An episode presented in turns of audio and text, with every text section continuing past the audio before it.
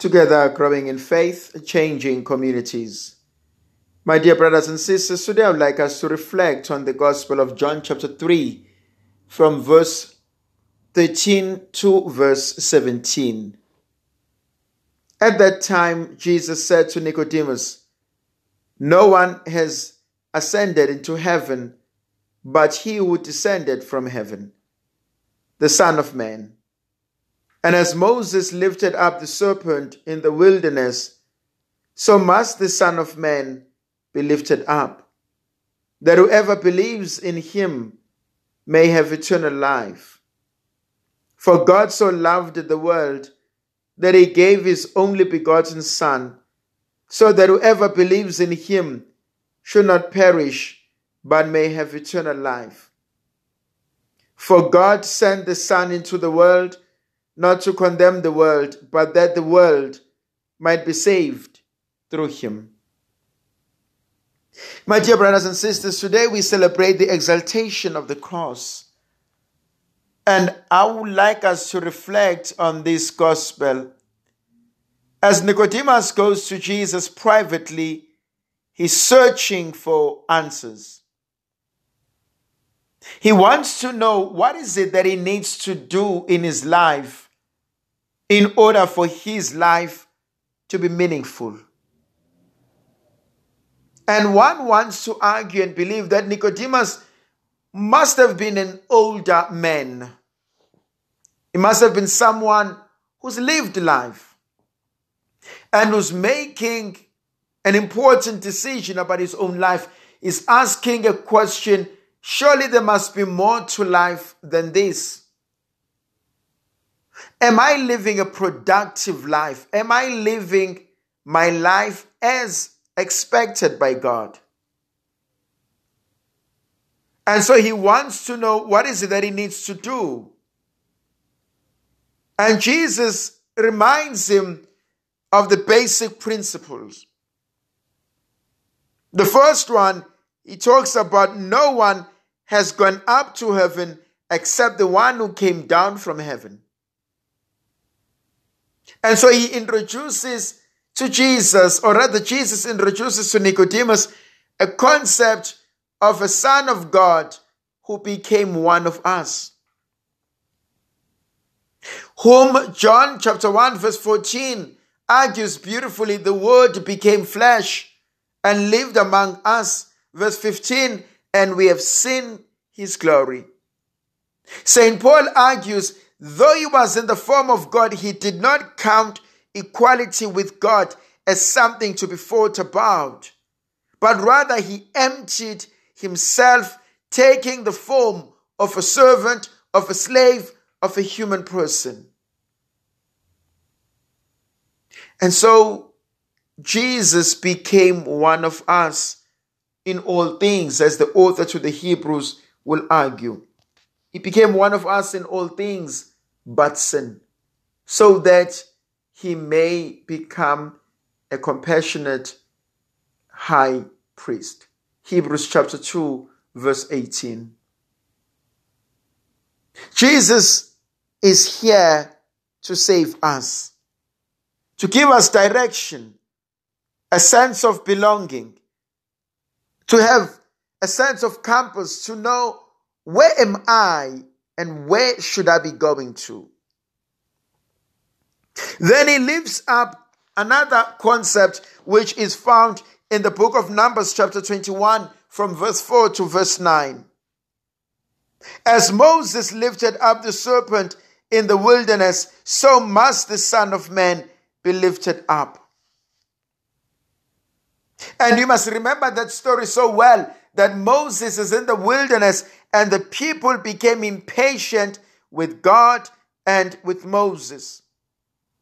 And they spoke against God and against Moses, arguing, Why have you brought us up here in Egypt from Egypt so that we die here in the wilderness? And how often do we do that? That we become impatient with God. We become impatient with ourselves. We become impatient with the world. And we speak against the author of life. We speak against God. We speak against that which gives meaning to our lives. And we know that God got upset and he sent fiery serpents among the people, and people were killed. And there was a moment of conversion. We have sinned against God and against you. We have spoken ill of you. We have said things we should not have spoken and said. And so every time we turn to God in prayer, we come back to God acknowledging our sins. God has the ability to save our lives. God has the ability to redeem us. And so when Jesus says, when the Son of Man is lifted up, when the Son of Man is lifted up, I will draw all things to myself. And I will give life to those who believe in me. I will give meaning to those who are searching. Christ on the cross reminds us of the love of God. Christ on the cross reminds us of the faithfulness of God, the fidelity of God, the mercy of God. For God so loved the world that he gave us his only begotten Son, that whoever believes in him may have eternal life.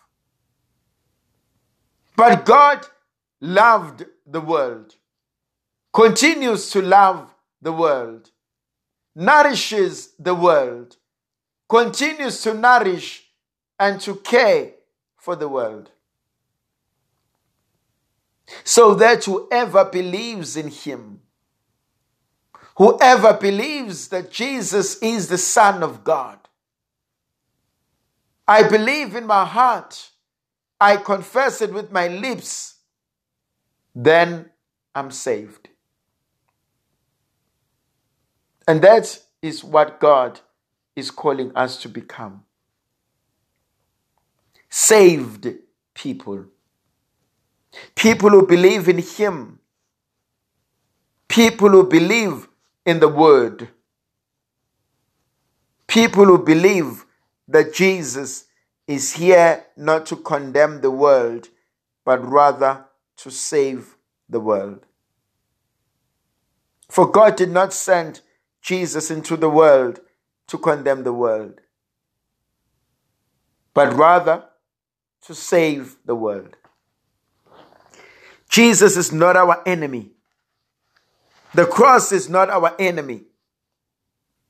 He's here in order to save us, in order to bring life to us, in order for us to realize that without Him we are lost.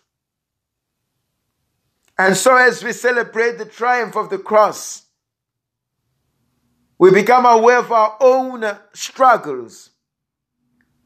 We become aware of the struggles of the world, the cries of our children, the anguish of our people, the plight of the poor.